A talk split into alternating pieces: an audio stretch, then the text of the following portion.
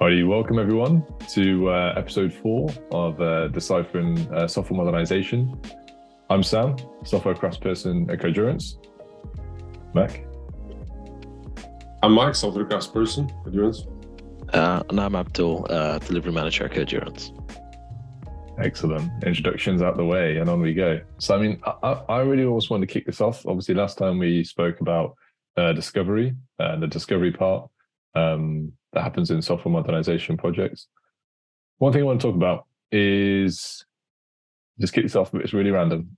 Um, but it, I feel like um, in discovery maybe as well, but also when you start to get into the solution space and you start, you've, you've done the discovery, you move on, it's just the creativity that you need. You need to be creative.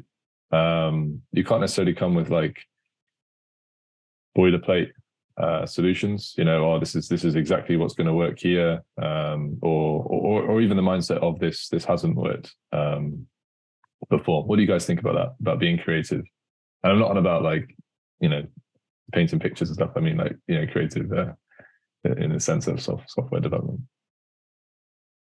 Well, so I think it's uh, you know we're past the discovery phase, and I guess the stakeholders agreed to most of the things that were figured out there. So I guess the team was creative enough, so that's like phase finished, and it was successful in a way that we have a backlog and uh, we can move to the next part, I guess. But um, I guess on a, like a more general general level, it's um, I guess software modernization project is about you know being innovative and uh, ingenuitive as well, and that creativity aspect is um, very very important.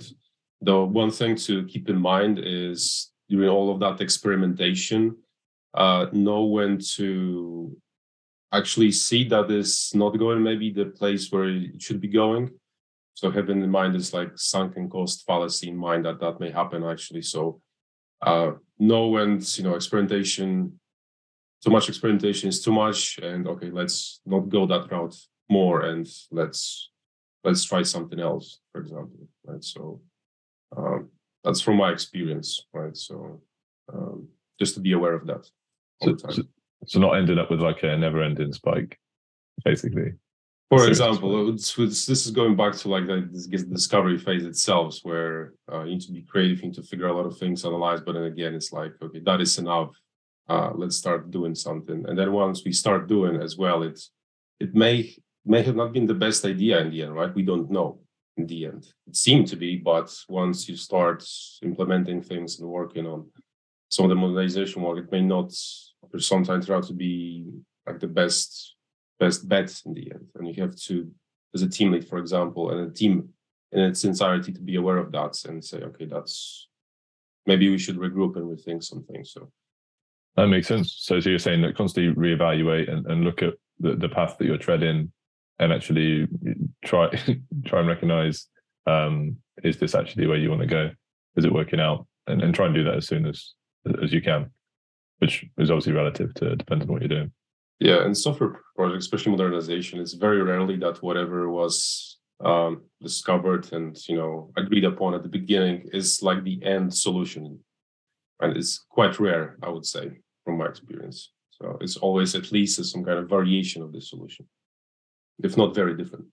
Also, I guess the, the the the problems you encounter are often quite different and special. They're, they're not necessarily um, other problems you might encounter on different projects. You know, right at the beginning of the series, we spoke about greenfield projects. The, some of the issues that you encounter there are quite different, and so they would require different solutions. Um, whereas in software modernization, um, yeah, I do feel you have to sort of have that creative element. But you're right that you need to have that ability to recognize when you need to regroup and say, actually, maybe we need to reconsider this approach. The thing that whatever happened during the discovery is shouldn't be taken for granted for the entirety of the project. That's kind of the thing. So you always need to be aware. As you were talking, Mac, it just made me think about, uh, yeah, just the, the, the agility uh, that people often think about. A new um, greenfield project is just as much needed uh, in a software modernization project. And people might overlook that and not actually appreciate that you do need that level of agility to think, well, this might not be going in the direction we want to, we're going to have to pivot, um, et cetera, and, and try something else. And, and as you say, not sort of have that that march to the end um, without actually, you know, um, when you know that something's not right. I was actually, uh, as you were speaking, I was thinking a little bit about how much creativity is actually needed in a modernization project, because I think it's it's actually necessary all the way through the life cycle. Um, because in many ways, creativity comes from constraint. So, you know, if we think about even art, um, there's a natural constraint. You might be painting in two dimensions, and you have to try and how do you how do you create three dimensionality to your to your painting? I think there's a, a substantial aspect of that in software development, right? So, you know, in a in an ideal world, there is no creativity. You apply the pattern as it is, and it's all it's all perfect. Um, but in reality, and I'd say especially in mod, uh, modernization um, projects, you have a lot of constraints. You have constraints in, in how software may be designed, uh, in in the role and responsibility of that software, the distribution of its domain. Um, and these constraints mean that you often have to think outside the box, right? You've got to come up with this different way of solving the problem that no one else may have, have kind of come up with. Um, often I think that's where there's a lot of that kind of R and D aspect of modernization, where you kind of come across this issue. It's a very unique permutation. You're not going to find anything in Stack Overflow, and you really have to kind of whiteboard and think, okay, how are we going to get over this hurdle? Um, so I, I I would tend to agree. I think creativity is, is really important all the way through the life cycle uh, in order to overcome what can be quite substantial technical hurdles. Some people will face problems and be like, oh, it's just not going to work. Uh, you know, you know, like you, you say you yeah. say you'll run an experiment, it's like, ah, oh, yeah, it's not going to work. But actually, particularly in software modernization, if you've evaluated different solutions, the, the, the, say you're in experiment A and you identify that you there's three potential ways you could go. Sometimes um, if the other ones actually are like you've already looked at them and you say actually they're not going to be a better solution, then sometimes you actually find a way in the first experiment to find a way to get through. And as you say, be creative. And you're, you know, something where you initially confronted um, a problem and you came to a conclusion, oh, wow, how we that's it. You know, you can't just cut it off and say that's it. It's not going to. It's not going to be possible. But for sure, there may be some constraints that you just just can't can't beat, and you say actually it wouldn't be worth our time and money to to try and tackle this. Um, but yeah, there, there are some way a bit more time and a bit more thought, and as you say, a bit more creativity, you can overcome them um, and actually get through. Um, so yeah, no, it, it's a, it's a good point, Abdul. Yeah, you have to be, well, this is like, we are working like a creative space, right? So software engineering, like platform engineering, this is like, you know, very creative space, like intrinsically, right? Um, but like software modernization project is, is has this, this special license of this, like, maybe not like crazy scientist, but this like for experimentation, I guess, more than, obviously, than a typical maintenance project. Well, what, just meet your S L As, right? Just, you know, make sure the tickets are... are uh, you know process progressed and done basically, and in greenfields it's usually tons of that at the beginning, but then it's race for the deadlines mostly, right, as well, instead of like promoting that creativity is just okay, we had enough of that, let's just get the deliverables out there so that, you know, the stakeholders are happy and our deadlines are met. And I guess in software modernization that's kind of intrinsic nature of that kind of project, that's that's cre- creativity from the beginning till the very end. I want to I want to move the conversation on slightly, uh, just because uh, we've touched on a few things, um, and I want to talk about. So you've you finished you finished the discovery.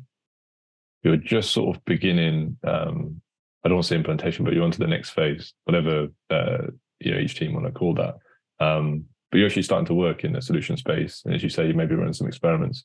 Um, Is is there like a gap? Do, do you advocate like a gap between starting one phase and the other, or is it like will it start the next day, the same day as you finish discovery? Like how do you how do you do that? And is there any sort of I don't know celebration as well um, of finishing the discovery, which could which could be two weeks, could be could be longer. Um, what do you guys think? So for me personally, I, I like to try and time box the discovery. Um, I think it's really important. So. You know, we talk about sprint zeros. Um, I think they're important because more often than not, you'll never have enough information. And it's kind of natural to start with a bit of discomfort um, because Um, the reality is, is that your first few iterations will also be kind of discoveries, right? Because as you start to work in that software, you start to work to refactor the kind of business logic, to start to understand the test cases. Um, there's a lot of, you know, detailed discovery essentially going on as you as you practically work with it. And it's probably not until a good few iterations in, at least in my experience, that you really start to see the velocity come in from starting to understand the domain, um, you know, at a truly detailed level. Um, so I, I, I have a preference, you know, time box it, um, and then you say, all right, you know, on this day, all things going well, we'll, we'll get started. Um, I think that's very important. I think it's also uh, important, um, and I think Rachel will probably touch on it a bit, bit more, to to recognize, you know, where we've got to. Um, more often than not, you know, at the end of a discovery, it can be a bit disparaging, right? Because you kind of, you've learned a lot, but, you know, it's that kind of aspect of learning a, a little bit sometimes can show off how ignorant you are, you know? So you you kind of see that the the kind of scope that you need to to learn about. Um, so I think it's important to also recognize you have learned a lot, and and you will continue to learn as we implement. But we're out of that phase where we're just dedicating time to to try and discover the domain. Now we're going to work on it and do that discovery, or, or learn more as we as we implement. Go on, go on, Matt. You you have, you have your thunder. I know you got you got you're gonna have so much to talk about. I, I want to come back to a few things you said, Abdul, but you you go first, mate. Many times uh, we are discussing, uh, you know, uh, the team health and that kind of aspect. And uh, as we discussed last time, the discovery phase is quite taxing on the team, on the health, and uh, in that area. So it's just important, you know, it's okay, just close this chapter and, you know, celebrate in some way. And how you should do that, I guess, is not the the, the topic of this conversation. It's up to each team to decide uh what to do. Well, it's uh, well it's not as easy as it used to be, like um right now in the most like remote era, but still um just something official, like a celebration that, you know, the team knows that this the chapter has ended and there's something new happening. So that's, it's a small thing, it may seem to be a small thing, but it's it's important. And uh the celebration should be a part then of like an ongoing um um things that the team does, right? So whenever there is a success, let's do a small celebration, whatever that is, but let's mark it with that kind of celebration. So that's important, because you thought discovery was hard. Well, it's going to get probably even harder uh, at this point, right? Because now there is um, some expectations, right? So stakeholders are expecting some certain things to be done, certain areas to be looked at. And um, uh, what I cannot, like from the beginning, I guess like software modernization is all about that change management in some ways. So we want to change things, I guess, not only the software, but also how people, I mean, the cultural aspect, maybe even of the organization, or if it's a, it's a smaller uh, endeavor, like within a department, for example, I guess, or certain workload. Um, so I think it's it's important that there's uh, because usually there's a lot of problems these stakeholders will have at the very moment, right? There's a lot of burning things that, I don't know, they're hindering the uh, lead time to to production. So if you start with, okay, we are modernization team, let's figure out a grand vision. We know more or less, you know, we did the discovery, the analysis. Let's figure out the grand vision. Let's like work about work on that grand vision. And that may not be the best idea, right? Probably you you should start with actually digging into whatever is the, like, um, is biting the most the existing uh, business agility, I guess.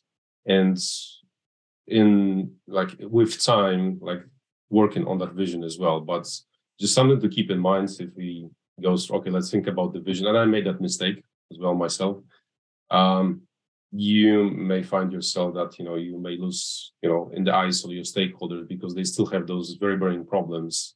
You know, keep talking about this vision instead of actually helping them in the very moment, right? So just something to keep in mind um, at the very beginning of your actual work.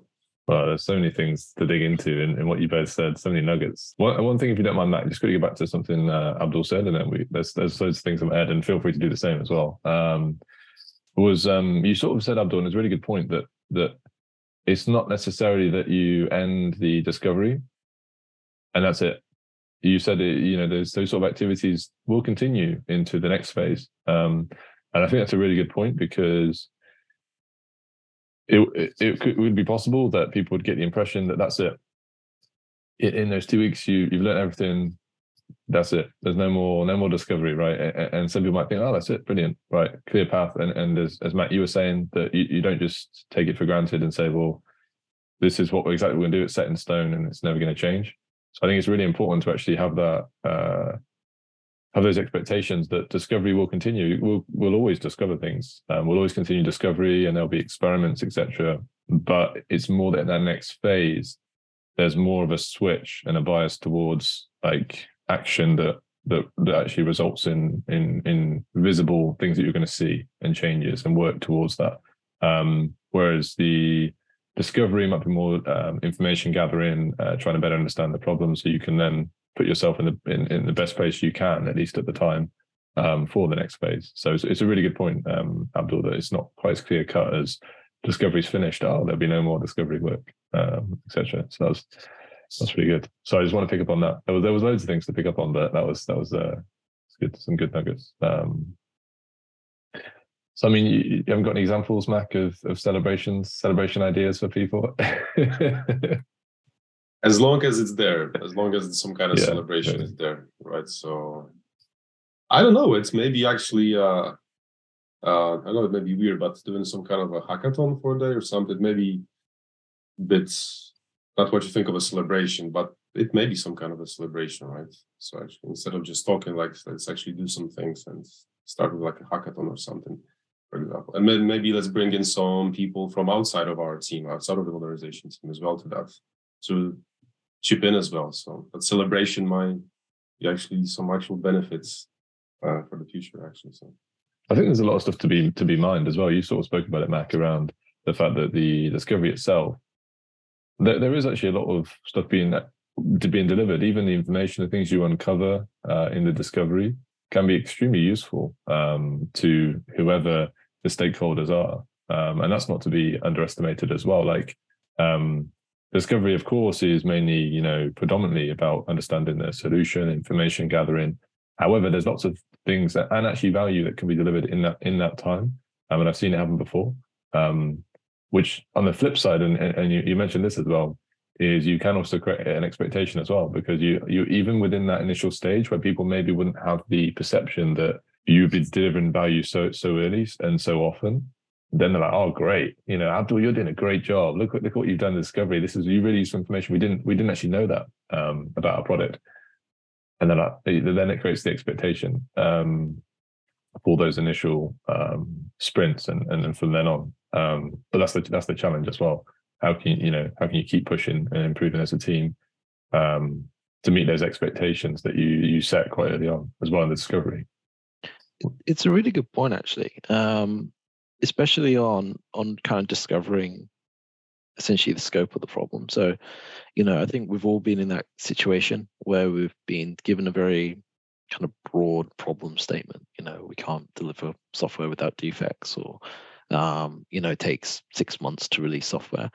And very quickly, um, you know, through the discovery and through the implementation especially, you start to uncover a lot of problems typically. Um, and as you said, there can be an expectation that it, it's a, something that can be done immediately. Um, I do tend to caution.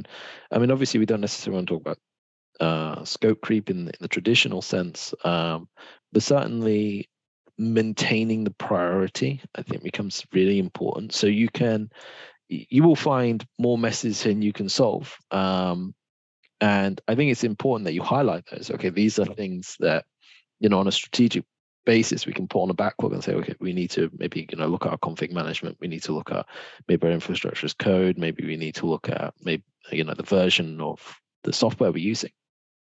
But to put it in context of what the priorities are. You know, these are things that we can do, but might not be something we do immediately because we have other things to challenge. Um, so other challenges to address. Um, and I do think it's very important you do that. Otherwise you can end up in a situation, I feel, where you end up kind of just, you know, um, trying to fix everything all at the same time, you know, without that particular focus. So we've got to do that, we've got to do that, got to do this.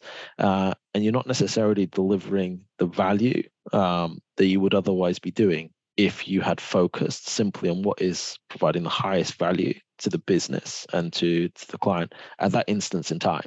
Um, and it, it's difficult because it can, it can be big issues that you want to fix immediately, but I do think you have to have that constraint and that discipline to focus on, okay, document it, present it, put it on the backlog, focus on the top priority.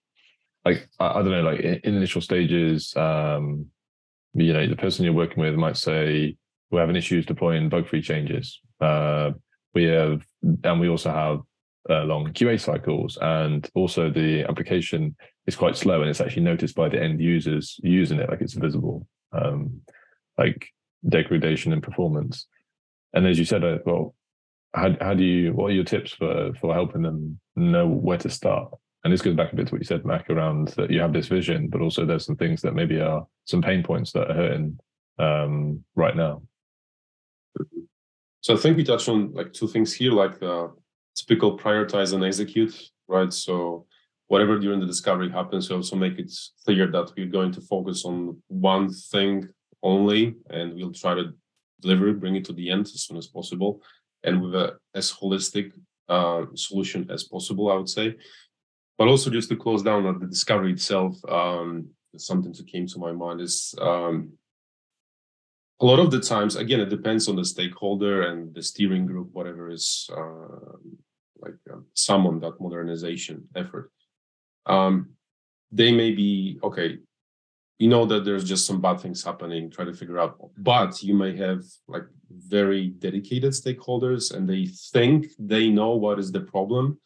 And just keep in mind that you may need to actually break their heart a bit, that there's something else is a problem, and you shouldn't be afraid of doing that. So that's something important to keep in mind, actually. And it's your like duty and job as, you know, a software modernization team to actually pinpoint that those original thoughts and ideas of the stakeholder, what is the cause of the problem is, well, it's not, it is, but it's only a part of the problem, and there's actually a bigger problem. And this is how it is, right? And what was your problem, what you thought, is not what we propose to work as the first step, for example. So it's something to keep in mind, not be afraid to um, um, tell that to the stakeholders, right? Um, so not to follow whatever, you know, from their initial advice, because there's the stakeholders. No, it's like you're there to question that, right? And don't be afraid of doing it. I, I think another thing to to add on that, to help you manage their stakeholders as well, is to remember to be relatively agile with all this. So, you know, we're going to prioritize the most important things. Um, we're going to agree that with our stakeholder, you know, as difficult a conversation as that is, but also to focus on delivering in small increments throughout the project, because that's what's going to give you the flexibility to, you know, be able to get to other priorities, right? So if you, if you focus on potentially a very large scope of work um, that's going to go on for six months or a year, um, it doesn't really give you the opportunity to, you know, change priorities based on what adds the most value to the business in that in that instance in time. So I think being focused on trying to deliver small increments and essentially nudge your key metrics or whatever it is you're trying to solve in the right direction. Um, so then you can see whether other things become a higher priority, whether there's more return for other priority items that you need to, to modernize or refactor within your within your software or architecture. Um, so I think that's always really important, right? Like we talk about discovery and implementation, but it's always about keeping it tight, tight discovery and with tight uh, increments on within your implementation that allow you to reprioritize as you go through your project lifecycle. Yeah, and isn't it that the case, Abdul, like a lot, right? So the stakeholders, they have so many ideas, they pull, try to pull on so many strings, and it's like your job actually, you're going to pull on this one. Because if you just follow whatever stakeholder is telling you, they're telling you so many things, they're all over the place, you'd be uh, dissolved in your work, right? You wouldn't be able yeah. to uh, uh, actually deliver like uh, fast enough something tangible. Yeah. Like the, the world doesn't sit still for six months. So you need to be aware that, you know, things can change, the landscape can change. Um, and also as you get further into it, um, you may discover things that say, actually, we need to reassess, as, as Matt was saying at uh, the beginning. It might not be a complete change in direction, um, but it might be that actually this is a problem that we've noticed.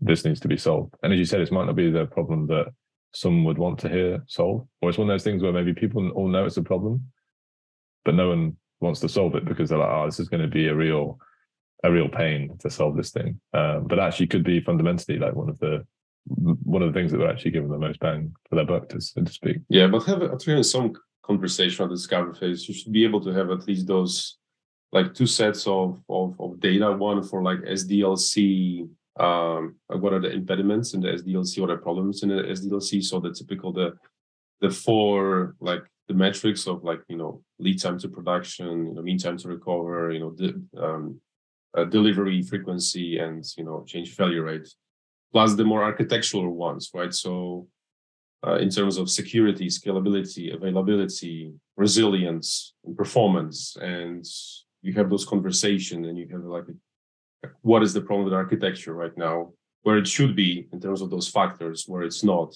So that would be something to, to keep in mind, right? To like having that laser focus on whatever should be the first thing to do.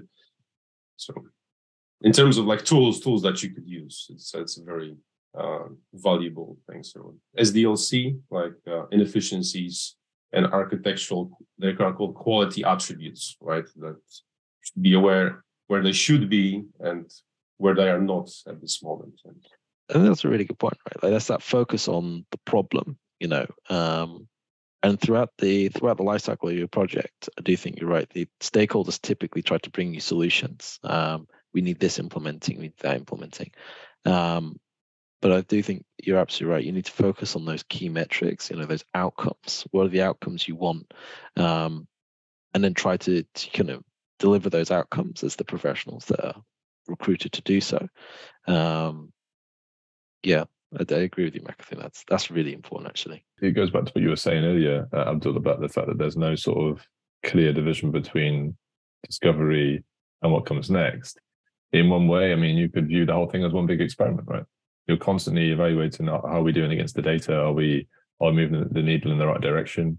Um, do we need more measures? Uh, because maybe in the beginning you establish some measures, but actually they're sort of somewhat imperfect. Um, and you're not going to get absolutely perfect measures, but you might decide actually we, we need to pay attention to this this data as well, or or develop a mechanism to get that data in the first place um, as well, which is which is another part of software modernization. It, it's not all going to be super clear, and you're going to maybe have the data sitting on your lap and just be able to uh, read through it. You, sometimes even actually the effort of getting that data in the first place um, could be a, a step uh, on the on the journey. I would say that the whole thing is, as you say, would be a massive experiment, simply because you're going to fail a lot, right? Um, so more often than not, you are going to end up making assumptions. You have to make assumptions. At some point, you have to make assumptions. Um, and, you know, that will either, you know, they'll either be proven true, your solution will work, or it won't. Um, and because of that, you const- every iteration, every increment of work in many ways is, is its own kind of experiment, right? You write you, your stories, you're making at some level, even with your with your client, there'll be some assumption about what the behavior should be, you know, what the test cases should be, et cetera, so on and so forth. And it's all about, I guess, within that increment, you know, finding out early on that it hasn't, the assumptions haven't haven't been realized. You know, you test it, you think, oh, okay, something's dropped off, or, um, you know, some behavior has changed subtly. Uh, so you're putting those kind of safety net. Um, But inevitably, you know, throughout the cycle, your assumptions are going to be proven either right or wrong, um, which constantly requires reevaluation um, of your plans. Yeah, I think that's uh, that's a key key point here, and this is like where this like sprint zero, I think, should uh, be focused around. So this like before we start, what is the safety net, and also what are the measurements we are trying we trying to improve upon, I guess, so that from the very beginning, they are there, and with time we should be moving them to the like the positive direction. And in terms of the safety net as well, that's not like on a more technical basis as well, in terms of having, like Sami touched upon it, like um, during the last conversation, having those like golden master tests, so that kind of safety nets that once you start modernizing things, also you have something in place that will tell you that's, well, you want to modernize, but, but also we don't want to break existing stuff, right? So maybe initially start to thinking how to not break those things. What are the metrics we are trying to improve upon? and then only start doing something completely. So it's funny you should mention golden masters, because correct me if I'm wrong, um, Mac, but I think before you've actually used those before as a, as a measure, um, as in you've progressively tried to hit a certain amount of like this is what the system, the current implementation does, and you've actually progressively worked towards getting them to exactly the same behavior, right? So you've actually used those as a way in themselves to measure, which not a lot of people would actually think to do and use them that way. Yeah, it seems it's just like a safety net purely, right? Uh, but actually, if uh, your modernization is is uh, refactoring on the site type, not refactoring in place, uh, then that is a gr great indicator uh, of actually your progress, your modernization progress, right? Because if you're modernizing, you're refactoring on the side, which is this so-called strangler pattern, basically. So you start fresh. So there is no nothing implemented on the side. Um, you still need to run all that golden master test suite as you do for the legacy part, which is passing. It's green. Your is red, and it's going to be red until the very end of the very last line that you re-implement, refactor. It will be green, right? So yes, it's it's actually an interesting uh, thing with golden masters that can they can actually be that very tangible, explicit um, form of measuring your modernization progress. If we are talking about refactoring certain workflow, for example, yeah, it might be worth for our viewers uh, describing exactly what golden master is. A golden master test is compared to you know standard integration or acceptance tests. We we have some uh, we have some blogs written by uh, maybe people on this call. I don't know, but but no, I mean, yeah, absolutely, uh, Abdul. It's a great point. Um, I'd say for me, I mean, the definitions uh, vary to a degree, but it, it's the idea that uh, usually when you're writing, um, say, like a unit test or integration test, um, I mean, obviously if you're using T D D, you're saying what you expect to happen. So, like, what what what's the behavior of the system that I expect? And then um, you obviously you write your test, and then is the is the code uh, doing as you expect? The main the main difference for me, um, and you can you can have golden masters that are unit and integration, but generally you, you wouldn't. You're they're slightly higher level. But the difference is that you're you're sort of you're running the system with various different inputs, and then you're getting various different outputs. And I'm simplifying because it's not always as clear cut as that. Obviously, a lot of the examples in literature online will use simple examples because it's a nice way to get across the, the point. But then you're, you're basically in some way capturing what the system is doing.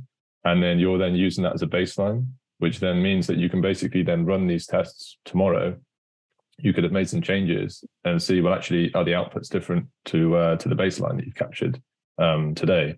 It does, of course, get more complicated. Um, and there's some different ways you can do it. But that, that in essence, is um, the way I use it to, to characterize the behavior Um of the system, sort of lock in place. Of course, um, many people will be like, okay, so you're capturing what the system does now. How do you know that what the system does now is what it should be doing? Again, you have to lean somewhat on the domain experts in the area. You'll have to go through the data with them. Um, but to a degree, it might not be feasible to go through all of them, depending on how much data you gather. Um, but you will have to make some assumption and sort of assume, well, this is what it is today. Um, are we making it worse or better? And there might be some results you look at and you say, actually, these look a bit strange. Are these right? And you may, in the process of developing them, for sure, maybe you might find some some bugs, but to a degree, you have to trust um, what you capture. Um, again, depending on the scale of, of what you're doing. For me, like, uh, if I can add something to what, what you mentioned, Sam, is uh, if you mentioned like unit tests and integration tests, and like proper ones, which are then part of the natural documentation, living documentation, right? So they should be maintainable, readable. The, like, there should be like high quality of these tests, actually, not only what they test, but also the way they are written. With golden masters, in the end, they are meant to be scrapped once you achieve certain goal of your modernization, right? So um, usually they are not meant to like last, right? They are just there for very specific things. So Uh, you may not find them the most maintainable and most readable types of tests, but they do their specific job very well. Yeah, exactly. They're, they're meant to be reasonably short, short-lived, and they're there, as you said, to serve to serve a purpose. Um, and um, yeah, the, the reason you generally use them as well is maybe you can't write the lower down tests as well. Uh, you can't write them for whatever reason.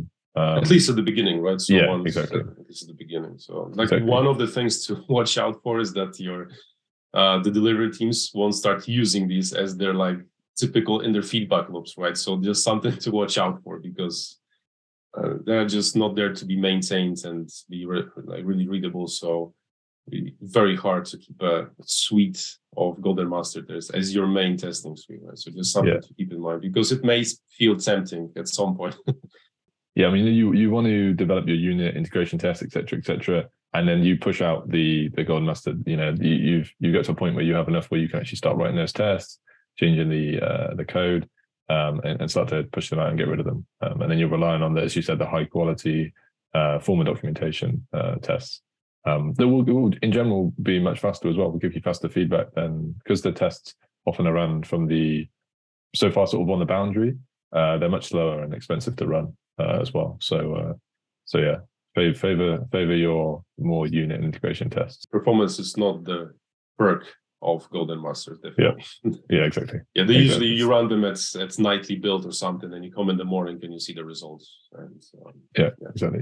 Feedback's generally uh, a lot slower. No, that's a good point. Well, one thing I want to talk about, uh, which I think uh, we touched on um, a little bit, um, is is the domain knowledge, um, because you're you're in this sort of after this, even during discovery, you're going to you're going to be relying on those domain experts and whoever has the knowledge to try and explain certain concept concepts and transfer knowledge to a degree. However, throughout and particularly during the beginning, um, you're going to need to lean on those domain experts and find ways of make up for the fact that you, you're going to lack that domain knowledge, because for sure people are going to have this domain knowledge, and you, you're not, um, unless you've been in this area for ages. But assuming you're coming to this modernization projects, modernization project fresh, how, how do you think, guys? How can you, how can you try and solve that problem, uh, at least to a degree? I think there's two sides to this. So first of all, how do you capture the information? I think there's quite a few techniques out there. Um, I think event storming is one. Um, another one is domain storytelling. Um, they both essentially capture the domain within the context of business capability. So when we talk about domain knowledge, uh, it's important to think about it not in terms of uh, technical behavior, but in terms of what does the business do. So if you think about uh, an application that's um, taking orders for groceries, right? Um, you know, what what's this what's the life cycle? You know, someone goes onto the website, they purchase something, they call it, you know, a basket or whatever, and then they check out the basket, and all those kind of domain terms. Uh, it's where you kind of get domain knowledge. It tells you what it's supposed to do, and um, and the role of a, a system or a bound context within that. Um, so I think the most important thing is to go through that, focus on it predominantly from the business side to begin with. I think where the challenge, where I find the biggest challenge comes in, is the fact that often, um, not always, but often these systems have been designed and built without great domain knowledge in itself. So you can go to a business, um, a business user or, or S M E, and they can describe the domain in potentially glowing terms. And then you look at the software and it doesn't reflect that domain very well. Um, so I think there's there's that kind of, that's the one of the bigger challenges I find. I think you can capture that information. Uh, I'd recommend just using techniques that are already out there, like domain storytelling, but then mapping that back to the software uh, in a kind of feasible way can be very difficult, just because, you know, D D D principles haven't been applied when actually developing the software itself. Um, at which point, you know, you, you've got to make some decisions and judgment calls. You have to be aware that once you start digging in and asking people about that core business knowledge and what things should be doing, like from a business perspective, you may find that there's no centralized place, like no one person that knows it all. It's like you have to talk to a lot of people. And actually, once you be talking to them and telling to them uh, like how the conversations went with others, actually they will rediscover the system in some way. They will understand it, right? So there's just um, a lot of the time they understand it through, I don't know, like the U I, right? Through the screens, not through like the core business workflows, let's say. Um, so that's something from my experience you most likely uh, encounter. And um, And I think in general, if I can generalize a bit our discussion, like whatever we are discussing, so the safety net, you know, the domain stuff, you know, the figuring out of those architectural quality attributes and the metrics, it's, again, it's like Take your time in sprint zero, but then do not fixate on still chiseling them out perfectly before you do anything with the code, basically. So just sprint zero, like consider all of them, but then start doing something and try to reach that M V P. And so think about all those things as well, but do not have that perfect domain uh, view. Don't have that perfect, you know, these are the exact metric that we'll be going for. So do not aim for perfection it's initially, right? It's all about that iterative, iterative process. I think there's a, a, an idea, I mean, a twofold idea. One is that you have to have a perfect domain model to begin with. Um, but, you you know, uh, D D D is iterative, right? So you you start off with what you think it is, you implement it, and then you find those gaps and you refine it over time. And that's part of becoming an S M E in the space, is you, you learn about it. But then the other side of that, uh, I think what a lot of people don't think about, is that domains evolve, right? Business capabilities evolve, markets change. So there's a there, even if you can try and pin down what you think is perfection today, which it probably is not perfection today, um, it will inevitably change. Um, so yeah, I think you're absolutely right. You just got to kind of put a, uh, a kind of line in the sand and say, this is good enough, let's implement it. Um, and then as we learn more, we will just evolve the model. If the software is written well, um, you can do that. You're going to have to be okay with the fact that there's going to be a few fuzzy things in the beginning, um, and you move forward with the best information you have, um, acknowledging that you are going to have to, you are going to have to reevaluate, as we spoke about before. You're going to have to rethink a few things as well, because for sure there's going to be things that maybe um, either the way it was explained by a domain expert or the way that um, you know interpreted, or there was like an edge case that maybe wasn't explained. You'll then have to really rethink some things because you'll get some new information and say, actually, this isn't how it works. Or as you said, Abdul, like on paper, this is how it works. In the code, oh no, it doesn't, it doesn't quite well at that. And you'll be like, oh, okay, so we found this situation, um, you know, and in some cases it might be, oh, we found a bug, like, you know, this isn't what, sh- this isn't what it should be doing. What should it be doing? And you see what I mean? So you start having those conversations, but you only get to that point by moving forward, uh, as you said, and accepting the fact that you're going to have to, Um, you know, start um, from an imperfect place, um, or the best place you can at the time with the information that's available. Alrighty, thank you very much, everyone. Um, I think we're gonna have to we'll wrap up there. Any any any any thoughts? Any thoughts, reflections on this conversation? This last point is like key for me in the end, right? So it's like after the discovery, uh, you have the initial set of initiatives, the initial like. The, the, you know that was the most critical bits of, of the of the uh, workload, most likely. But then you have another set of things to think about, right? So what are the metrics that you're going to use to measure your progress? Uh, like the domain knowledge, right? You need to like really dig in and know like really the domain as well. You need to think about how you're going to create those safety nets, which is through the testing suites, through S D L C automation to get the feedback. And you'll have to do all of those things, but keep in mind, don't try to be pitch perfect with them from the very beginning. Try to start actually in terms of modernization and keep those things in mind and iteratively try to work on them as well. So that's like a key takeaway, I guess, for myself. I don't really, I think my, my biggest summary would be just iterate, focus on iteration, focus on, on failing and learning um, at all stages in your project. Um, And you know you you will you will, it, it perfection's that kind of um, target you'll never achieve, uh, but it's a, a worthy target. You just have to iterate across it, and eventually you'll, you'll get where you need to. Uh, but you have to start with that mentality. I think for me, I, I sort of along the same lines. It, it it is all one big experiment, um, and don't kid yourself that it's not. Like you're you're going to have to have the the you know the the discipline of a scientist. You're going to have to look at data, consult data, and be like, "Are we moving in the right direction?" Um, you know. Uh, so for me, yeah, it, it's it's the fact that it's an experiment. Um, even though you define these phases, and you might have a bias towards you know action and sort of quote unquote delivery, in, in, in, as you follow on from discovery, you're still going to be discovering and et cetera, et cetera. And it's all you know. It, it's it's all going to be a mix to a degree, and you you might go through sort of micro uh, cycles within that. But yeah. It's all one big experiment, guys. Remember that.